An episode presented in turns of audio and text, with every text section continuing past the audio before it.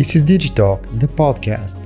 In the next few episodes, you will hear conversations with digital visionaries. They will talk about the big ideas and technology trends that will shape the way we live and do business in the next few years. Hello, everyone. My name is Ivan Zaprianov. This is Digitalk, the podcast, and today with me is Christopher Lynch, who is the Chief Executive Officer of AtScale, one of the hottest startups not only in the United States but also in Bulgaria, where uh, most of his uh, technical team uh, is actually based. With that on the side, hello, Mr. Lynch. Hi, how are you? I am great. Uh, I'm fine, uh, to say the least. And uh, let's start with that. It's been uh, two years since we last spoke, and we know that they were very shaky two years. The last one, the shakiest that we probably all remember. How was your last year as a chief executive, as an entrepreneur, and as a person? You know. Well, for, first of all, I think that that it's been a, a trial for everybody. And um, in every challenge, I think that there there's opportunity to grow individually and opportunity to capitalize with respect to business opportunities. So first of all, I'm happy to report that myself and my family are healthy, you know, which is obviously the most important. And I hope the same for you and your family. In terms of the business, I would say we had our COVID quarter when COVID hit. Uh, we had a number of travel and entertainment customers that suffered severely. And, um, you know, we too were impacted by their inability to continue to invest in technologies like AtScale. But I would say 90, 120 days into, you know, the COVID crisis, people started to think about how do we survive in a COVID world? And our business actually has seen a big spike because one of the, the opportunities that people have had during COVID is to rethink their businesses and how they go to market and how they deploy their, their labor force. And a lot of that has created opportunity for digitization, which we're right in the middle of. So the digitization of enterprises, I think has been accelerated by COVID. I think that the understanding of the value of next generation, next generation analytics, um, whereby we're no longer analyzing history. We're analyzing historic data, not to understand what happened, but to predict what will happen. And I think that's a major sea change in the business analytics world. And AtScale is at the forefront as we see ourselves as the bridge between artificial intelligence, and machine learning and business intelligence. Did that spike in interest not only towards AtScale, but towards almost all technological companies surprise you? Because I remember last year in March, I was reporting every day on what was happening on the stock market and it was plummeting. And plummeting is a very, very weak word for what it was happening. It was minus 10% every day, plus 5% the next day, and again and again and again. And then there was this spike that you said, and spike is absolutely the right word for it. And tech companies, they are the most obvious uh, winners of it all. Does that surprise you? It doesn't surprise me because I think it. I think technology in almost every business endeavor it mirrors the human spirit because it's driven by humans, and you know history has proven, at least to date, that if we don't blow ourselves up, that you know we're a very resilient species. And I think the COVID quarter, as I call it, the first 90, 120 days, people were in shock. They were in despair. They were in panic. And then they settled down and said, okay, this is the new reality. How are we going to overcome it? And they looked to technology to improve business models based on the current state of things. And I'd argue not only did our business ultimately get better after that first shock, I think that productivity inside the company increased at a point that it's still above what it was pre COVID days. Because I think people are more focused, they're more diligent, and they're leveraging tools that existed, but they hadn't 100% in, embraced. So digitization of the enterprise was happening, but at a much slower rate. Technologies like collaboration technologies like Zoom and like Slack were adopted, but by early adopters. And I think it's forced the masses to embrace these technologies to be able to continue to compete and optimize their businesses in a post COVID world. Is it harder or is it easier for you to be a CEO right now of a developing, a very fast developing company? I think that it's probably in my career, which spans over 30 years, this is probably the most challenging time, not necessarily from an economic standpoint, because I've been involved, I've seen booms and I've seen crashes. I think we're in a time of political instability, of social instability, environmental st- instability, and health instability. And there are a lot of challenges for humans to figure out. So I'd say it's probably, you know, and our company feels that like every person feels it and every company feels it. But I'm invigorated by the challenge. And frankly, for me, I think it's given me a new purpose, not only to make sure that AtScale and our employees thrive and our customers thrive during these times, but that, you know, we face the reality as human beings in 2021 that we have so much work to do and we need to harness the, the power of technology to continue to become closer as one world.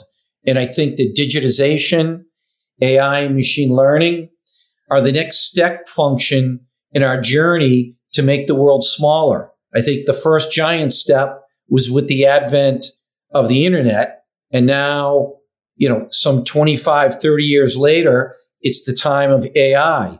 And I think that it's going to be a big part of our personal and professional journey. And it's going to bring us closer together as these tools are. I'd argue that AtScale made an investment in Bulgaria, as you know, a few years ago, and we're now close to 150 strong. And it's, it's the core of our, our technical strategy. And in fact, while we've been delayed on some of my other entrepreneurial endeavors, um, myself and my partner Memo are looking to build out a technology lab in Bulgaria where we can create, you know, the next several AtScales. And these, these companies can all be born of AtScale employees and entrepreneurs. And I think that collaboration tools and COVID has taught us all that, you know, you can work from anywhere in our business and you can do so without compromise. So I think that that creates a massive opportunity for countries and people that didn't necessarily have the same quantity of opportunities in the technology field that they do today. Because I think all the barriers have been withdrawn. And that's a positive aspect of what's happened with COVID.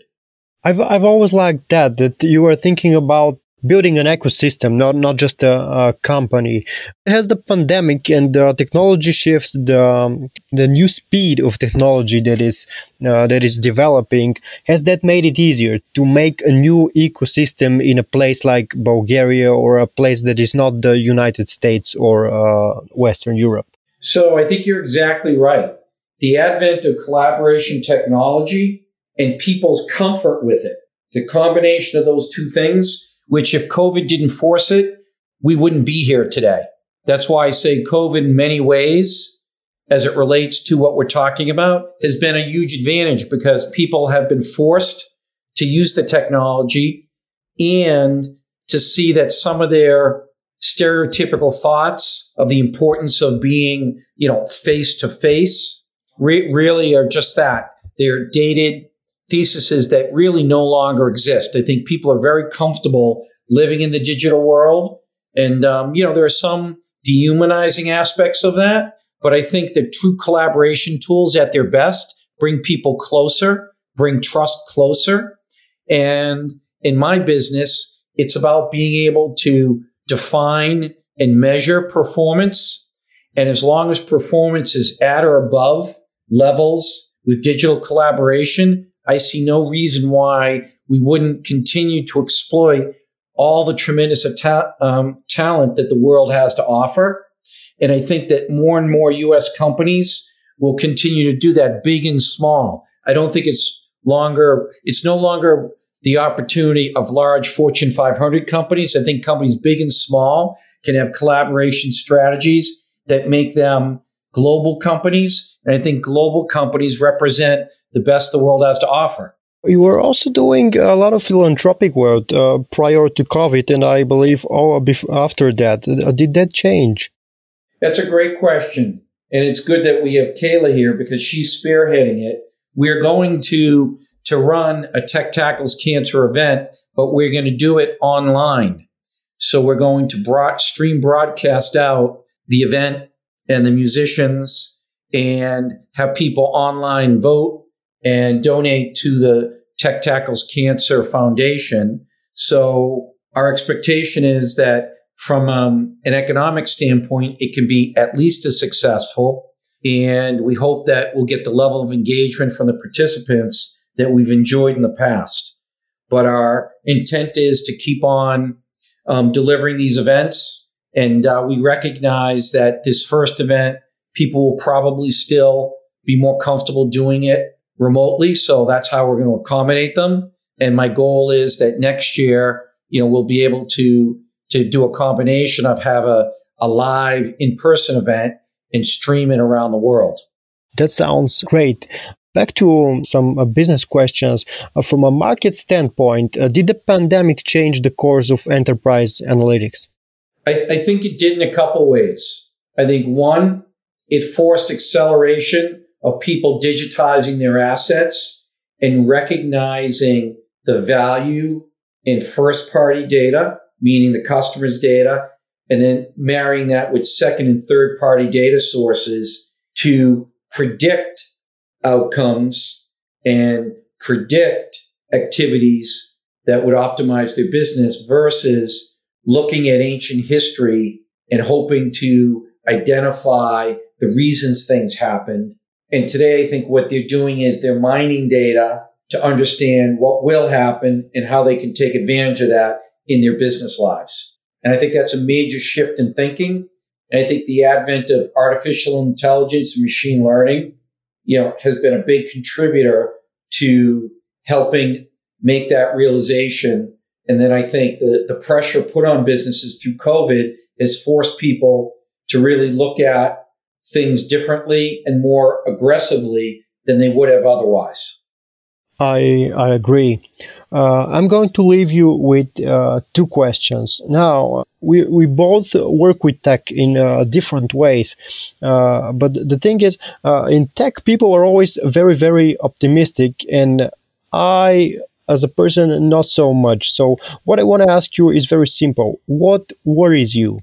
Sure. So, what worries me are the following, right? What I worry about as a business person, an entrepreneur, I worry about what I can't control, right? So we can't control the next pandemic, but we can prepare for it and be better prepared for it.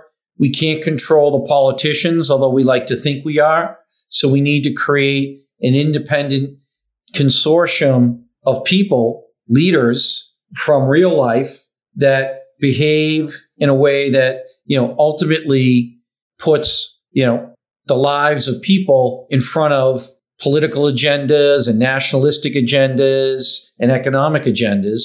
So I'd say I worry about the stock market its volatility. I worry about what people value in the stock market, um, meaning short term gain versus long term value creation.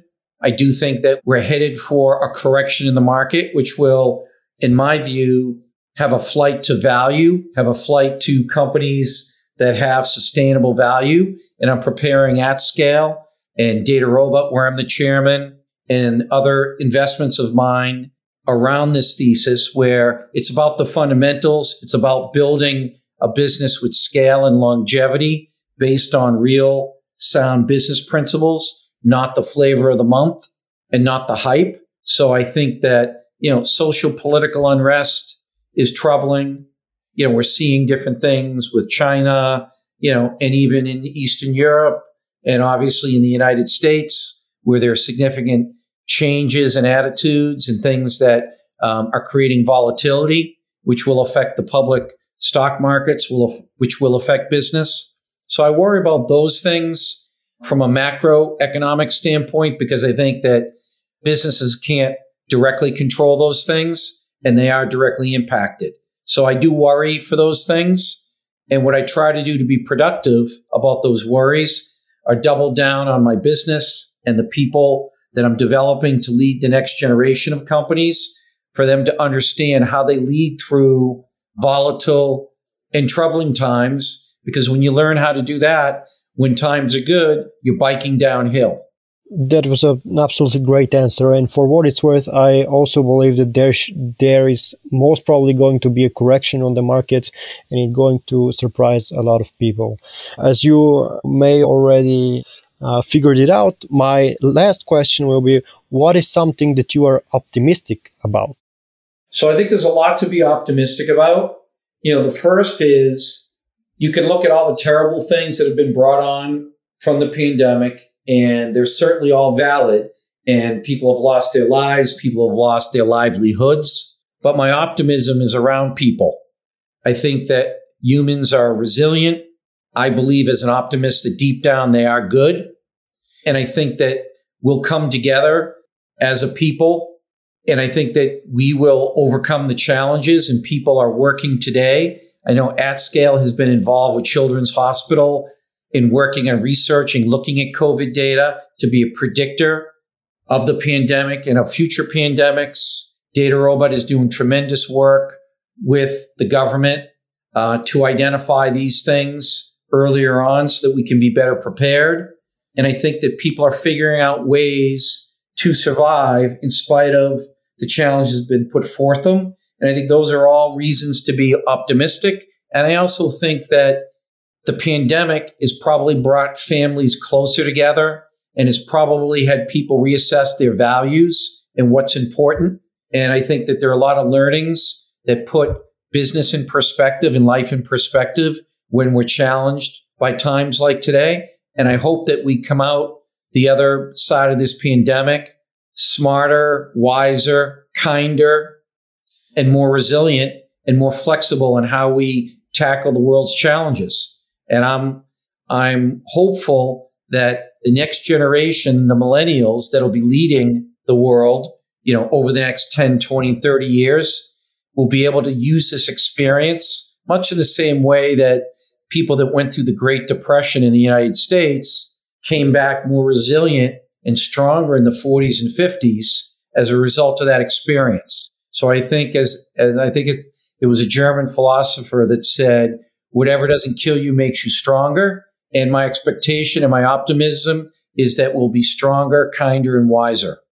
I can only hope that you are right. Thank you, Mr. Lynch, for this conversation. As always, it's been absolutely great talking to you, and I can only wish you all the best to you, to your company, and to your family. Same to you, and I look forward to seeing you this summer in Sofia. If you like this podcast, you can follow us on Spotify and Apple Podcasts. Sound editing was done by Tihomir Kolev. I am your host, Ivan Zaprianov. Hear you soon.